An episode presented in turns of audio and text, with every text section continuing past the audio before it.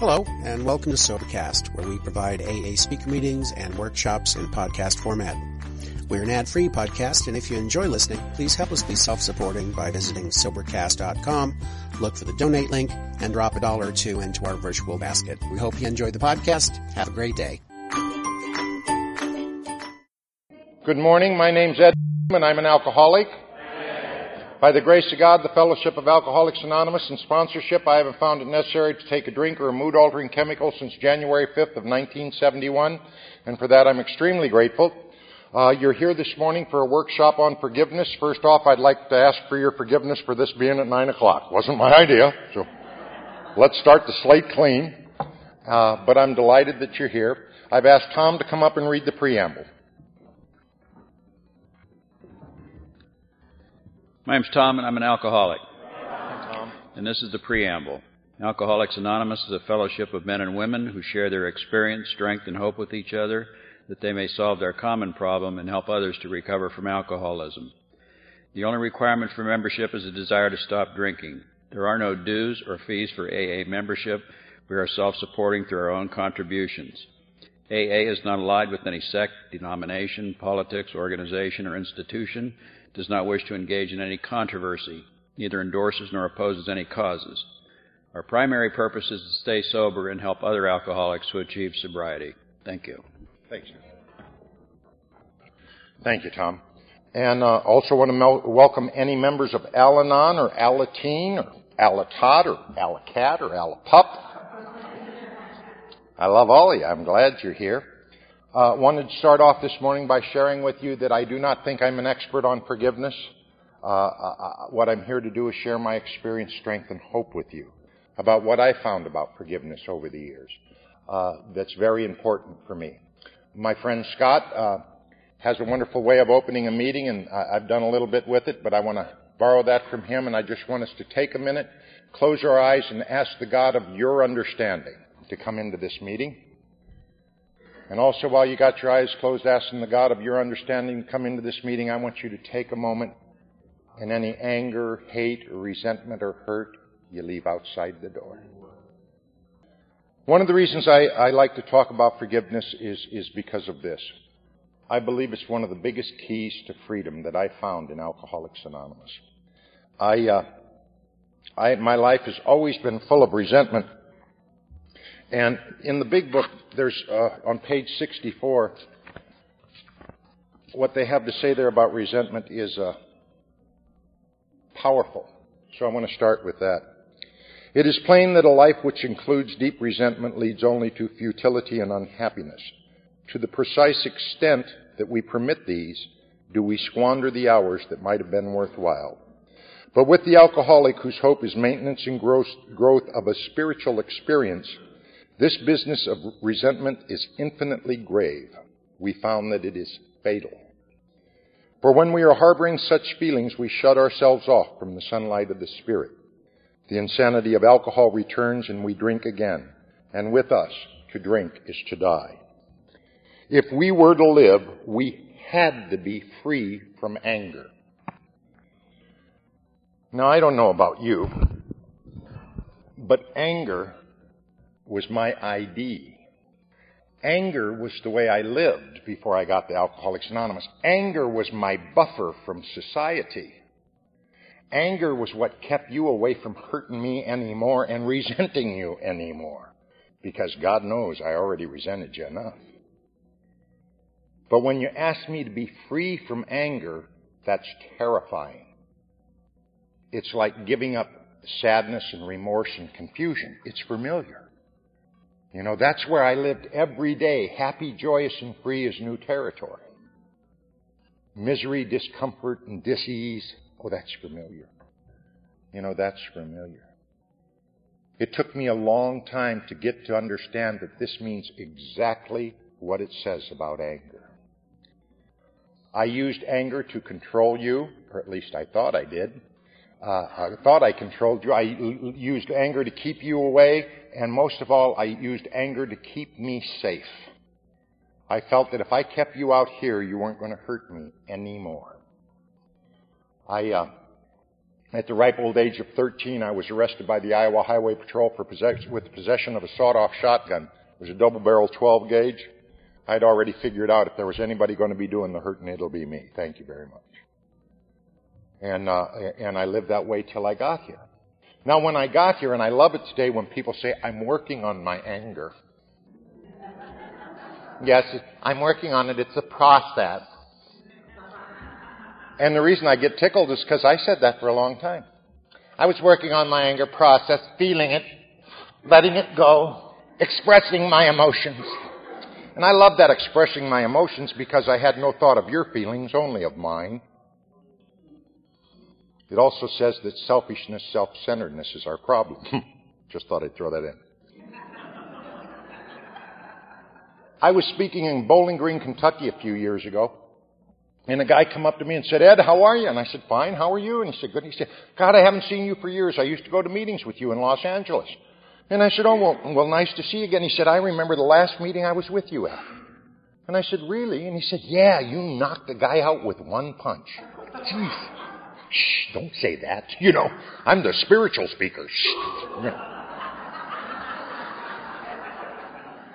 Thank God it was 20 years ago, but it was true. Now, the reason I share that with you is that was the time when I was working on my anger. I was at a meeting. I was at a meeting, and uh, at the meeting in, Lo- in Los Angeles where I was at, it was a 90-minute meeting, 30 minutes participation, coffee break, main speaker. And there is a mutual respect out there in Alcoholics Anonymous. When somebody's participating, you don't talk. Try to pay attention to the speaker. And this guy in front of me is going, and I just tapped him on the shoulder I said, excuse me, I can't hear the participation. You're talking a little too loud. He went, oh, okay. Well, at the coffee break, he turns around to me and says, don't ever touch me again. And I said, no, no, you don't understand. I'm sorry. Uh, we don't, during the, you know, participation, we try not to talk so we can hear. And I think I'm doing great. And little Alice come over and said, Big Ed, sit down. Big Ed, sit down. I said, Oh, honey, I'm fine. Just have a chair. I'm working through this with this gentleman. And, uh, I talked to him a little more and Alice came back over again, said, Big Ed, sit down. Big Ed, sit down. I said, No, no, honey, I'm fine. Nothing's going, just, and I turned around and he said, Don't you ever, and I nailed. And as he was flying over four rows of chairs, I thought, how am I going to tell my sponsor about this? And I did the right thing. I went over and woke him up and made amends immediately. And I sponsored him for the next five years. True story. Barry O. Yep. He said he'd been to AA plenty of times, but nobody had ever gotten his attention. So. But I want to preface that with also telling you we're laughing about it, but it was the most embarrassing thing that ever happened to me in Alcoholics Anonymous. Because with certain rare exceptions, you should never put your hands on anybody in an AA meeting. And what I mean by that is I've been in AA meetings where people were so crazy they had to be restrained before they hurt themselves or somebody else. But that's when I was working on my anger. That's when I was processing it. And I guess you could say I had a little slip that day. And then shortly after that, I'm going out to uh, Thousand Oaks in California and I'm going to speak. And uh, anybody been to Southern California in the last 10 years? Raise your hand. Okay. You know the drivers out there, the road rage, isn't it great? I mean, for a hostile recovering alcoholic, it's heaven. It really is. You can tell everybody they're number one, cut them off, slam on the brakes. And if you're really lucky, you get out and fight, and it's all fair. And uh, I'm going out to give my spiritual talk in Thousand Oaks, California. And this guy, I may have cut him off without seeing him. I don't know. But he cut me off and slammed on the brakes and flipped me off. And then he did my favorite motion. He went, excellent. He pulled over, I pulled over, he got out of the car, I got out of the car and I grabbed him by his crotch and his shirt and I threw him over his car. And I thought, you know, I really shouldn't be doing this. So I went around and I picked him up and I put him back in his car and I was dusting him off as I was making beds. I really, you know, I'm a member of a 12 step program. and When we his eyes got this big and he went, and I thought there's something wrong with this picture. What was wrong with the picture is what I read at the beginning. I never believed was applicable to me. You see, my case was different. I had to work through my anger. I couldn't just surrender it, could I? And the answer is, yes, I could. Never wanted to try because it was my defense. It was my defense. Another great defense uh, I've, I've, used in, uh, in sobriety for a great number of years is sarcasm. God, I could take your legs out from under you like that. I've been around the best. And I always thought that was funny and that was cute. What it is is anger and hostility. What's that have to do with forgiveness?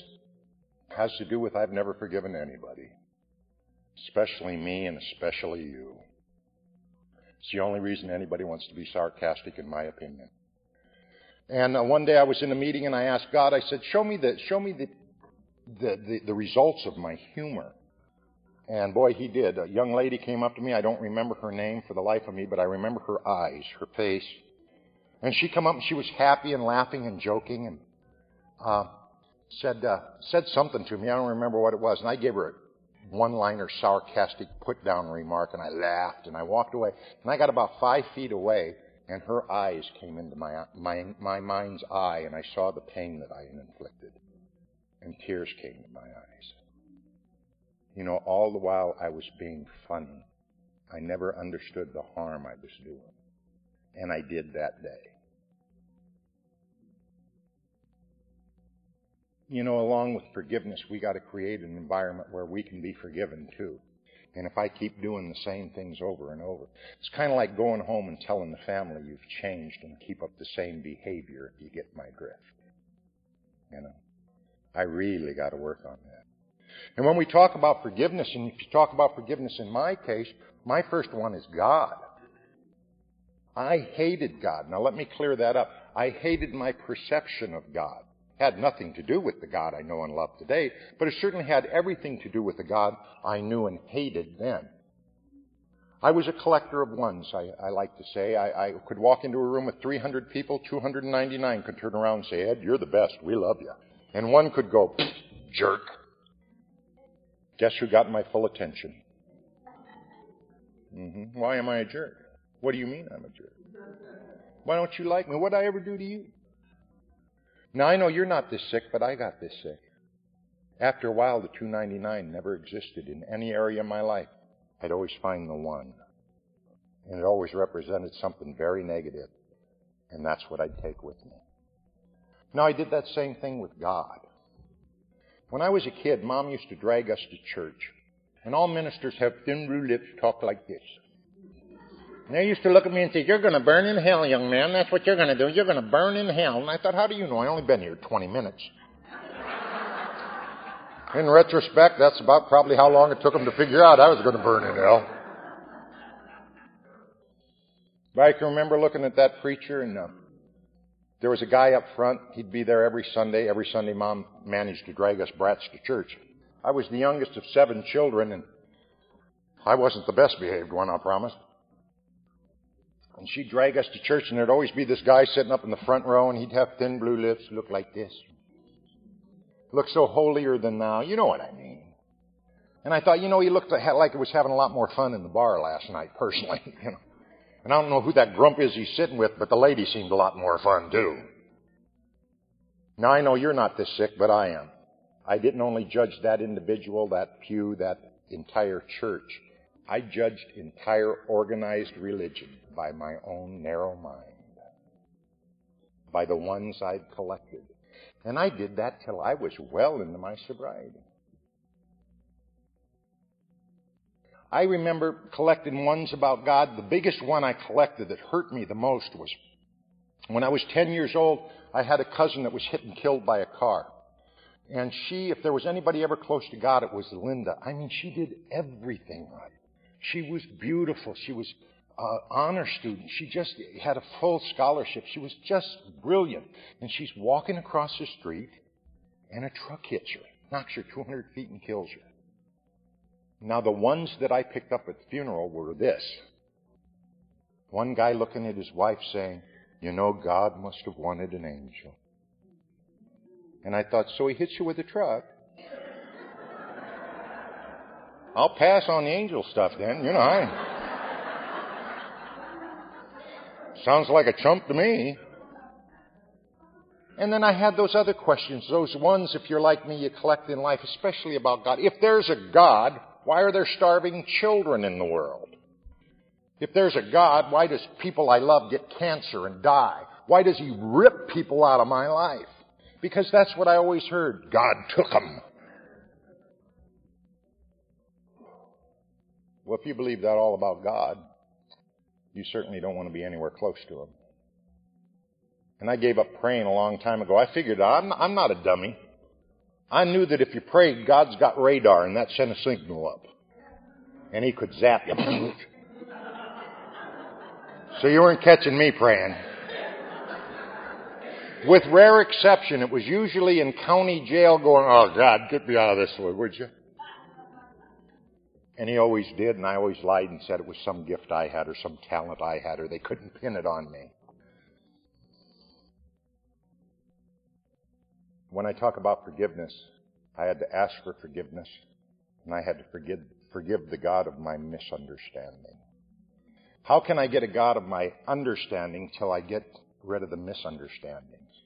And that's what I love about the 12 steps. They say, find a God you're comfortable with. Not one I designed. Not one, in fact, they told me, forget everything you've ever been taught. Start fresh. And I remember thinking, okay, my God's going to be kind and loving and forgiving. How do you like that? They didn't seem to mind at all. You know? Of course, that's the way they are in AA and Al Anon. You come up with original idea, they act like everybody else had it before you, you know. But the reason that was so foreign to me is that was 180 degrees from anything I'd ever thought about God before. Now I need to tell you, I was taught the proper things. My mother was one who, I used to think she was nuts. Because she'd have seven kids dismantling the house. You know, we may need some drinks so the refrigerator might be sold, you know. And she's sitting there reading scripture as calm as could be. And I thought, this lady's just gone. She's just cuckoo, you know. And I didn't realize till years later that was her only sense of peace. She understood. She understood that she was powerless over us long before she got to Al. And you know, about forgiveness, a lot of times we talk about parents. It's always interesting to me how we can always dictate to you every bad thing our parents has ever done we rarely talk about what we did to them. And I don't know about you, but I was a parent abuser. I can remember my mother telling me no, no, no, no, no, no, no, and I'd keep on her till she'd always say, for God's sakes, go do what you want. You'll do it anyway. And tears would stream down her face. And I thought, ha ha, broke you. Yet I was going to tell you how my parents didn't treat me right. Isn't that sad? I was so busy forgiving them or, or thinking, holding grudges against them, I never took part of my actions and looked at it. And I was a parent abuser. I was one of those in the worst way. I didn't physically abuse my parents, but man, I abused them emotionally. Emotionally. I'll tell you how bad I abused them. I remember I was 28 years old and I'd been sober about eight years at that time. And I had this job. It was a big deal. I was traveling all over the country and uh, all over the world, in fact. And I stopped home and I spent the night with mom and her new husband, Claude. And I, I get dressed and I'm going to a meeting. And uh, mom says, I'm going out the door. And you know what mom says? Where are you going? And I'm thinking, I haven't been home in eight years. You kicked me out of the house at 13. I'm a full grown man. I'll travel. I go all over the world. I'll go wherever I want, whenever I want, however I want. What I say is to a meeting. And she said the next question, you know what that is? What time are you going to be home? And I'm thinking, none of your business. I'm a big boy. I can do what I want, say what I want, go where I want. What I heard my mouth saying is, Mom, I'll be home at 10:30. If I'm going to be home later, I'll give you a call. You know what she had the nerve to say? Okay, honey. First time I ever let my mother be a mother. 28 years old. It was always a fight. Her will against mine. Yet I always held a grudge against my mother. You know, if you work these steps, at least the way I've been taught to work them, you'll find out where your errors have been. And that's what we got to work on. And I don't know about you, but the more I work on these steps and I find out where my errors have been, the world don't owe me a whole lot anymore. It used to owe me everything. And it don't owe me much at, at, all anymore. And you know, my brothers and sisters. Uh, I used to hate my brother.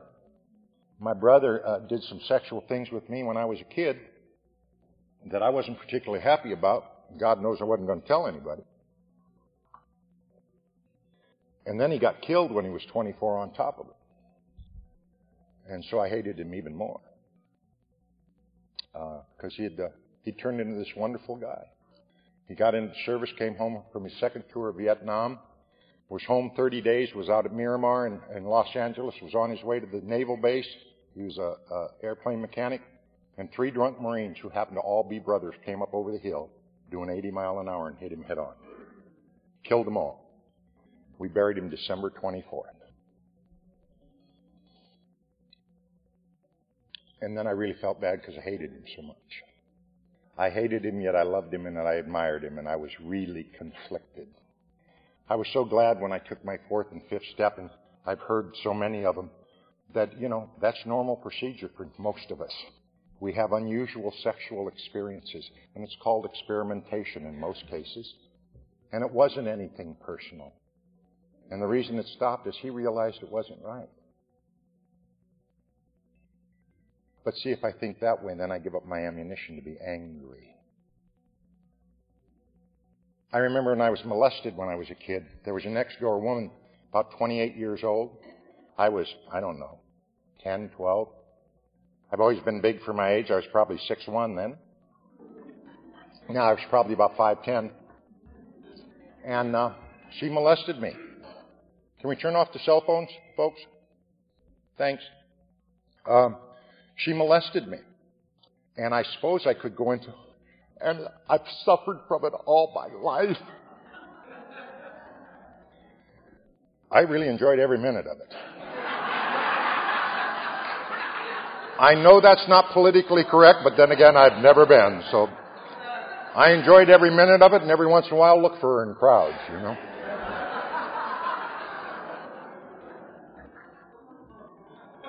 I felt guilty about that. Now, was it right? No, I'm not saying that was right. But what I'm saying is that's the way I felt. And it's okay that I felt that way. I changed my mind today about it probably, but that's the way I felt then. One of the toughest things I had to do, and one of the things we'll probably be talking about more in this, is forgiveness of self. Because that's the biggest thing. In fact, while I think about it, I've got some pads and ink pens, and we're going to have an ask it basket. If you've got a particular situation you'd like to ask about, uh, we'd be, I'd be happy to try to answer that from my own experience. Again, not saying I'm an expert and I know, but uh, I'll do my best to answer any questions you have. If you'd like a pad and, and a pen, just raise your hand and some people will come and bring you one. Got one over here. Go ahead. Keep, keep your hands up so they can see them. One in back. And then just put the pads down so nobody will know they have a question. They can sneak it without anybody looking.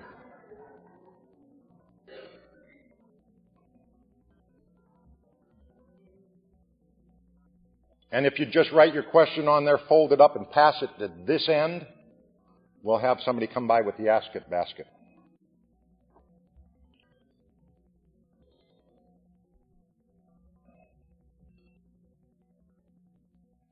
I've worked with a lot of people over the years who have had bad sexual experiences uh, when they were kids. And one of the saddest things I know is it's still happening. And they're adults, sometimes in their 60s and 70s and 80s. I was down in Texas a while back, and there was a woman came up to me after my talk, and she said, I want to talk to you. And I said, sure. So what would you like to talk about? She said, I've hated my dad for 56 years, and he's been dead for 20. I understand that. And I said, uh, Well, why do you hate him? By her tone, I knew, but she needed to tell me. I said, Why do you hate him? She said, He molested me. And I said to her, So you've kept the molestation alive this last 20 years, huh? And she looked at me and she said, Well, I've never thought about it that way. And I said, Well, he's dead. why do you still let him own you? You know, why do you still give him that part of your life? And she thought for a minute. She asked me a question. Was one of the best questions I've ever been asked. I, I just think it's a great question. And God gave me the answer like that. She said, okay, well, what if I die and go to heaven and he's there? Isn't that a great question? What a great question. And like that, I had the answer. I said, what a wonderful place to run into him, because if that's where you meet him, he understands the harm he's done to you. He understands the hurt he's caused. And he's asked for forgiveness, and it's been granted.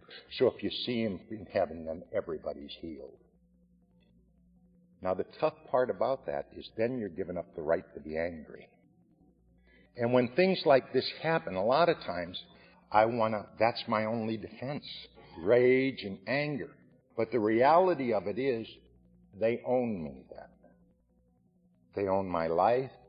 They own moments in the night. When I was 16 years old, I was in Job Corps in Lincoln, Nebraska. And it was uh, 98% black and the remainder were Chicano and white.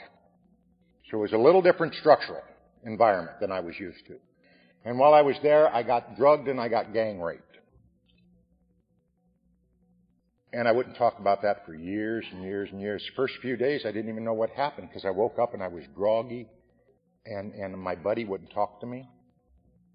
And I'm, uh, you know, I'm saying, what's going on? And I was sore in places I'd never been sore before, and I was bleeding in places I've never bled before, and I'm going. And I finally figured it out after two or three days what had happened, but I'd never mention it to anybody. And there's, oh, thank you. There was always this sad sense of there's something dirty in me. It must have been my long blonde hair. Must have been something like that that caused me, caused them to do that. There must have been something I did. Now I know there's some women and probably some men in here that understand what I'm talking about. Until I forgave them, they owned me. And I don't even know their names. I don't even know their faces, but they owned me. So when I talk about these things, I don't want you to think I'm being glib and talking about out of my experience. The other thing I need to tell you today is that don't own me anymore. I can tell a room full of strangers that and I have no emotions about it. Simply because I'm done with it. It serves no purpose in my life except one. That by sharing it, maybe it'll help somebody else who's gone through a similar situation and tell you you too can be free if you want to be. But that's the tough thing about forgiveness. A lot of us don't want to forgive. If I forgive, there'll be a hole in my gut with the wind blowing through. If you got your questions filled out, hold it up. We got a guy coming. Uh, hold it up so he can see it. Or, or pass it to this end like I suggested.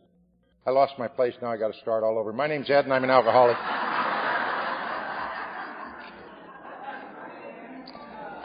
But no, when, when, when I talk about that, so I don't want you to think I take this kind of thing lightly.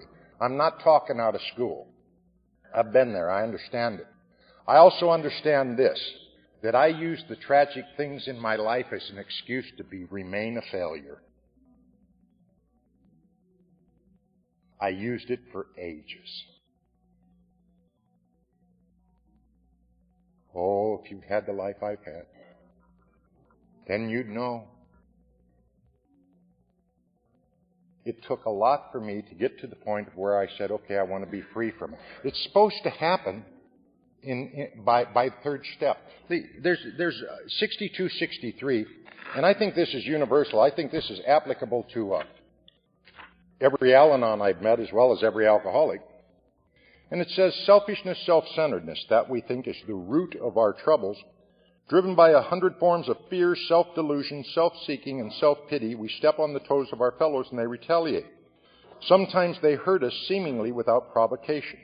But invariably, we find that at some point in the past we made decisions based on self that later put us in the position to be hurt. So our troubles, we think, are basically of our own making. They arise out of ourselves. And the alcoholic is an extreme example of self-will run riot, though we usually don't think so. Above everything, we alcoholics must be rid of this selfishness. We must, or it kills us. God makes that possible. And there often seems no way of entirely getting rid of self without His aid. Many of us had moral and philosophical convictions galore, but we could not live up to them even though we would have liked to. And it goes on. I want to skip over here to 63 and just read this little paragraph. When we sincerely took such position, all sorts of remarkable things followed. We had a new employer being all powerful. He provided what we needed if we kept close to him and performed his work well.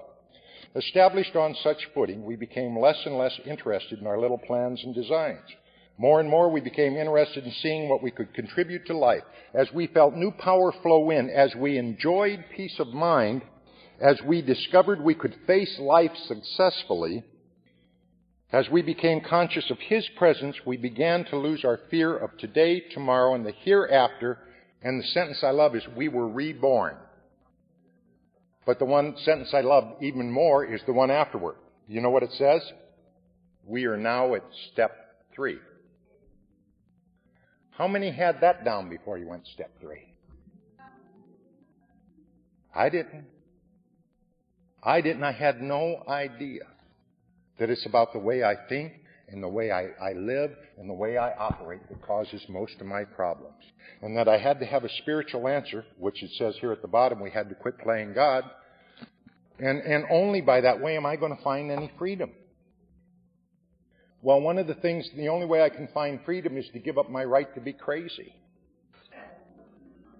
And I don't know about you, but I kind of like to be crazy from time to time. I did for a long time in AA. Why do you want to be crazy and goofy? Well, they won't ask you to do anything. they know you're not dependable. I like that, you know. Don't ask Ed, he's a flake. Hey, thank you, you know. The other thing was I thought I was incapable. I thought I was incapable because when I came to this program, I was dirty on the inside where soap don't reach. You can talk about it all you want, but I was dirty. I was filthy inside. And if you only knew where I had been, and after I started liking you a little bit, I had to close up even more.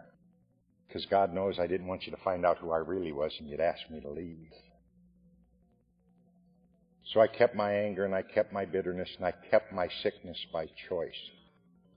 Alcoholics are funny people. Most people go through a rut and they come out the other side. Alcoholics like me get into a rut from time to time, start hanging pictures. Well, it's going to be this way forever. That's and all we got to do is continue the journey, but no, mm-hmm. life sucks, always has. Yeah. And I, I was a 30 to 1 alcoholic. Do you know what I mean by a 30 to 1 alcoholic? I could have 30 good days, sober, and have one bad one, and have that bad one say, see, it always sucks, always going to be sucks, it's just terrible stuff. And I'd throw out all 31 days. What I've learned is to throw away the one instead of the 30. And that's what I've learned with my 299 to the ones. When I see a one from time to time, I will look at it and say, does this one have any validity? Because you've heard it time and time again. If you spot it, you got it. You heard that? If you point your finger at somebody else, there's three pointing back at yourself. You heard that one? Let me give you some good news this morning you may not know. I didn't know this. That's for the good stuff, too. If you see something in somebody else that touches your heart and lifts you and makes you feel wonderful, the only way you know it can exist is it already exists in you. That's why I understand this book to say deep down inside of us is the deep reality. There and only there can it be found. But I didn't know that then. All I had was my sickness, and if I gave up anger, you're going to eat me alive. If I gave up my anger, you're going to run over me like a truck, you know? Those teachers in school, I can tell you every teacher I hated. There were three of them. Can't tell you one that was kind to me. I went to school a lot longer than three years. That tells you something about the way I think, isn't it? I can tell you what bad's happened. You know what I love is people that I run into, and I'll say, How are you? And they say, Oh, terrible. And I say, Terrible why? I say, Well, three years ago my mother died. Two years ago my, my dog died. Last year I lost my job. Six months ago my wife looked at me funny. And I said, That's five things. What else has happened? But that's what we do, isn't it? We load up all the ones and put them on our back. No, I can't go another step. We're the one doing the loading. Stop loading the ones. Start celebrating the good things and forgetting about the bad things. What does that have to do with forgiveness? Absolutely everything. If I'm not willing to look at the goodness, then I'm not willing to be better. If I'm not willing to look at the goodness, then happy, joyous, and free, I'm not interested. And for a long time, I wasn't because it sounded so strange. I came to AA. My brother brought me here for the first time when I was 10 years old. And, uh, God, I remember there's some old guy up here, about 20, 25. some old loser, you know. And I thought, you know, I remember him saying, my name's Fred and I'm an alcoholic. And I thought, good for you, Fred, you know. Yeah. And they lied to me in AA. They said, if you keep drinking and using, you're going to die. And I thought, excellent. Where do I sign up? Because I had no interest in living. And a lot of people don't understand that. But I was looking for a way out. If you collected all the ones I've collected in life, you wouldn't want to live either. It's too much. It's too painful. Why do I drink? Because when I'm sober, the memories come back of what I've done, what I should have done. How could I do that? And the madness starts, and I need something to preserve my sanity. And that's exactly what it says in the book. At times, there'll be times when we drink to preserve our sanity. I had to learn that in order to forgive, I had to start uh, with me. That's not true. Let me retract that. In order to forgive, I had to watch the way you forgave people. Even me. It's like those people that say, you know, I can't love anybody else till I love myself. That's crap in my opinion. It's just total crap. You know, sounds good in group, doesn't float here, in my opinion. Because here's why. I adored you before I would even give me the time of day. I adored you because you were kind to me. But I wouldn't give me the time of day. Because I loved you and because you loved me, it convinced me that maybe there's something worth loving here. But I loved long before I loved me. In fact, that's what taught me how to do it. In times today, I talk to a lot of different people come to me about pro- problems and uh, and I give them an assignment. It's a tough assignment. I know it's one of the toughest assignments they've ever been given. I said, I want you to start treating yourself as if you actually like you. I want you to start treating yourself with the same love, compassion, and understanding you would a good friend who's going through the exact same circumstances. And inevitably their eyes cross. Huh? We don't get that we, we're one of God's kids too. And if you're still abusing God's kid, you're still a child abuser. And that don't go in the sober program of Alcoholics Anonymous that I know and love. That I've got to treat everybody equal, even me. I've got to start treating me as if I actually do have a purpose, whether I know what it is or not. Why? Because you taught me that I'm more than I ever thought I would be. I had a dear friend of mine for years who was a spiritual mentor, Chuck C., and he used to say things to me like, Eddie, what you came here looking for, you're looking with. That'll make your eyes cross. huh? What you came here looking for, you're looking with.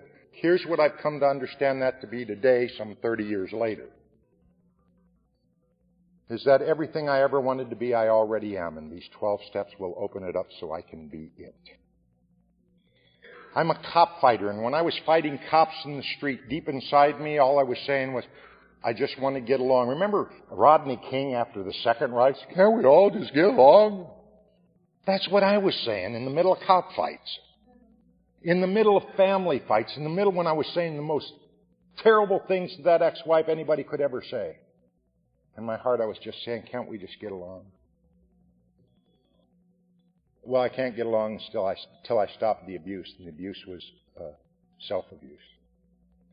And I'm not talking about self-esteem. I don't like that word. I talk about God esteem. It talks in our book specifically about a God deep inside of us that will resolve our problems or solve our problems. And, and I believe when I look for the God in you, I'm looking for the God in me. And when I look for the God in me, I'm looking for the God in you. So if I'm being, looking for God esteem, I'm lifting everybody up. When I'm looking for self-esteem, it's all about me. Remember the paragraph, selfishness and self-centeredness? I would caution you this too. Uh, and I, I, don't mean to offend anybody, and I, I think if you hear everything I have to say, it won't be offensive. If you don't, then pray for me. But I hear people now saying, you know, if it wasn't for my therapist, I couldn't live. And they mean it. That's terrifying to me. It's false dependency. Therapy is a wonderful thing. Therapy is something that can help you a great deal, but it is not to become your God.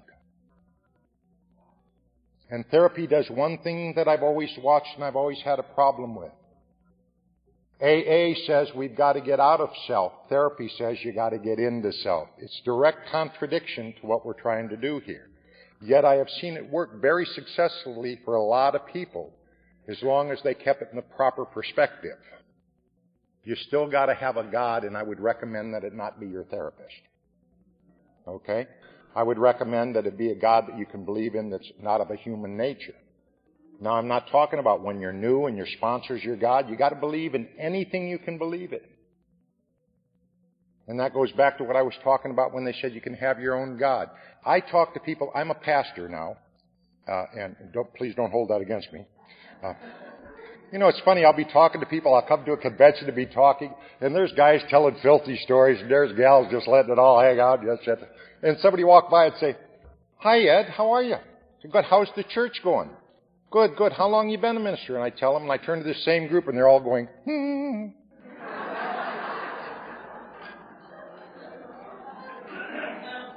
Nice to see you, Pastor Ed. How are you? I wouldn't say poo-poo if I had a mouthful. No hypocrisy there, thank God. But um, it's funny. It's funny, uh, you know. But but but finding a God People come up to me all the time and say, you know, I'm looking for God. I want to find out who's my God. And I said, that's the simplest thing in the world, but you aren't going to like my answer. And they'll go, okay, tell me. So you want to know what your God is? And they said, yeah. And I said, it's what you spend most of your time thinking about. Really. In spite of what you might profess, oh, I'm a Christian. I follow Jesus and just flip off people from time to time. now, I'm not putting them down. I told you I'm a minister. That doesn't mean they're not a Christian, but what it means is they get another higher power temporarily, you know. And those other higher powers is what kept me in trouble before I got sober and after I got sober. What is your God? What do you spend most of your time thinking about? I remember Chuck C. I went up to him one time and I said that because they said also you got to pray. Now I told you, you know, I thought if you prayed it was radar and God zapped you. But Chuck said, and other people said you got to pray, so I said, okay, I'll start praying. And I went up to Chuck one time and I said, Chuck, you know, and what I love about AA and the Al-Anon Fellowship is after a while you can ask them those tough questions that you wouldn't be caught dead asking anywhere else, you know. And I said, Chuck, how do you pray? And he said, Eddie, your every thought's a prayer. And I went, uh oh. Did a little edit of what I'd been thinking that morning. Not good. but then I said, uh, then I thought, well, if I'm thinking junk, why don't I change my mind? If I think something bad, why don't I replace it with something that would be good? It's called praying unceasingly. And that's what I do today. Do I do it perfectly? Oh, please, no. But I do it better than I've ever done. And I do it so much better than I used to that I want to keep doing it a day at a time. To make my every thought a prayer. Why? To impress you? Has nothing to do with you. It has to do with God knowing I'm trying my best to do the right thing. And it gives me a tremendous amount of peace inside of me. I, uh, when I was a year sober, my father was murdered. I had just had supper with my dad, and uh, for the first time in my life, he told me that he loved me and he was proud of me. And I wouldn't believe it, you know. I thought, man, uh, he'd never say that to me. Two hours later, I'm getting a call that uh, he was murdered. And I get a call and I go over there to that murder scene and I see that pool of blood and his glasses all smashed up.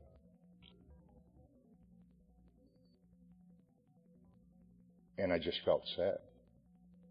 And I'd been raised 20 years, an eye for an eye and a tooth for a tooth. And in short order, they told me that somebody came in, opened fire, and shot everybody. And they said, uh, I said, what do I do? And they said, go up to the hospital. Some are alive and some are dead. So I went up there to the hospital, and there was an officer up there that hadn't forgotten my past, even though I was a whole year sober. And he was rude and vulgar and told me to leave. And I left, which was a miracle. Because a year and a half before that, you would have been looking for a new lieutenant because nobody talks to me the way he talked to me. But you'd done your magic on me. I said okay, and I just left. I went and I called the one cop that for the last five years of my drinking and using tried to put me in prison, but he was a good cop. And what I mean by that is he could have had me several different ways, several different times, but he was an honest cop. He said, I'm going to catch you good and you're going to go away a long time. And I used to say, everything's fair in love and war, chump. Because, you know, prison isn't all that bad. Because you get three squares a day. Uh, you get a clean bed to sleep in every night. And, uh, you know, you just watch your back. You got a pretty good chance of survival. Much better than on the streets. People say, why do I go back to prison? I can tell you. It's safer in a lot of ways. Some ways it's horrifying. Other ways it's safer. They call it institutionalized. I called that officer and he, uh, we formed a search party and we searched the streets all night long. Because we'd come up with two possibilities. That if he got shot and wandered outside or they'd taken him as a hostage. And it was one of those nights where we had an ice storm and there was a quarter inch ice over everything. And I mean, you couldn't walk. Squad cars were sliding into parked cars that were falling down. I was looking in garbage cans for my dad, looking under porches. I didn't want to look, but I got to look because he might be there. And if I didn't look and he was there, I'd feel horrible. And I just kept walking. And the only thing that would come to mind all that night was the serenity prayer, one word at a time. I couldn't handle two words at a time, just one. And 8 o'clock the next morning, that officer called me up and said, Well, Ed, anybody could have made a mistake. Your old man's up here. Why don't you come up and identify your dad's body? So I got in the car and I went up there and I walked into that morgue and I saw my dad laying there with that bullet hole in his face and I reached for a faith I'd been professing. The problem with what I'd been professing is after a certain point after I got sober, after I got to a kind and loving and forgiving God, I started parroting words other people said around Alcoholics Anonymous. And I started professing that they were my experience instead of their words. And when I reached for faith that night, all I came up with is a handful of mush. And I don't know that I've ever been more alone or more isolated or more angry or more hurt in my life. For years, I couldn't explain to you what it felt like. After uh, Oklahoma City in September 11th, you now have a sense of what it feels like. Every emotion you could ever hit hits you all at once with the force of a train. And you feel like you're going to be ripped apart in 10,000 pieces. And you want to kill somebody and you want to have somebody hold you so you can cry and you want to scream and you want to laugh and you just want to, and it's just maddening. And I'm sitting there in this morgue with nothing. I thought. Opened the door and there were members of Al Anon and AA outside already waiting for me. You see, my God takes care of me. He does for me what I could not do for myself. And everywhere I went, there were members of Al Anon and AA. At the funeral, Father Grubb said something that gave me one of the keys to the kingdom. And one of the keys, certainly, to forgiveness. He said, You know, a lot of people would say Clifford's death is God's will. He said, I don't believe that for one minute. He said, I believe God created human beings, gave them a free will. Those human beings chose to do this act. And now it's God's will. And it was like the weight of the world fell off my shoulders. You mean, uh, God didn't kill Dad because of my bad behavior? No. Five young men who were angry and very prejudiced killed my father. And their family suffered, and my family suffered. Why are there starving children in the world? It's real simple. We're too busy upgrading our cars and our homes to send a few bucks to save them. Sorry, that's the truth. No guilt trip, just the facts. There's more than enough money and food in this world. We just ain't sharing it. Don't blame God. Yes. Okay. Speak up. Thank you. Thanks for letting me know. I really appreciate that. When did you stop not hearing? No, I mean, when did you start not? Has it been a while? Okay, but thank you. I really appreciate that. One of the things I do is when I really get emotional involved, I drop my voice. So you have my permission if I do that again, throw something at me, preferably raise your hand. But if a lot of you don't want to be free from anger, throw something at me, okay? But when he told me that, and I, I used to think if there's a God, why are all these people dying of cancer? It's really simple. We pollute everything we touch and want to blame everybody else. God's crying. He created this whole deal. He's watching what his kids are doing to each other. He's not pleased about it. Don't blame God anymore. I started believing from that moment to this very moment that if it isn't good, it isn't God. That every good and perfect gift that my God gives me comes down from heaven and he don't change every six seconds like shifting shadows. Boy, what a freedom that was. And when I got a God like that, guess what? He can probably even forgive me too. Boy, there's something. And I remember I had to go to the murder trial. And there was a, young guy sitting there, and I had to go because I identified my dad's body and, and uh, uh, his uh, billfold when they found it. And this guy was sitting there, and I'm thinking, you know, give me five minutes with him. We don't need a trial. And uh, people in AA told me that I had to behave myself, that I might be the only example of AA anybody ever seen. So I went to court, and I behaved myself. First time I'd ever been in court and behaved myself. That was showtime for me, baby. You know, that's where you created your rep. And uh, I behaved myself and I answered questions and I left and they convicted all those guys. Now we're going to take a short little break for everybody to take a little uh, break and get some coffee. And when we come back, I'm going to tell you how the program of Alcoholics Anonymous and a kind and loving God could change my heart to the point of where that God, that very guy I saw in prison that day, 27 years later, I was able to go and get him out of prison out of a life sentence and have him come and live with me so he can start fresh. That's forgiveness. See you in about 15 minutes.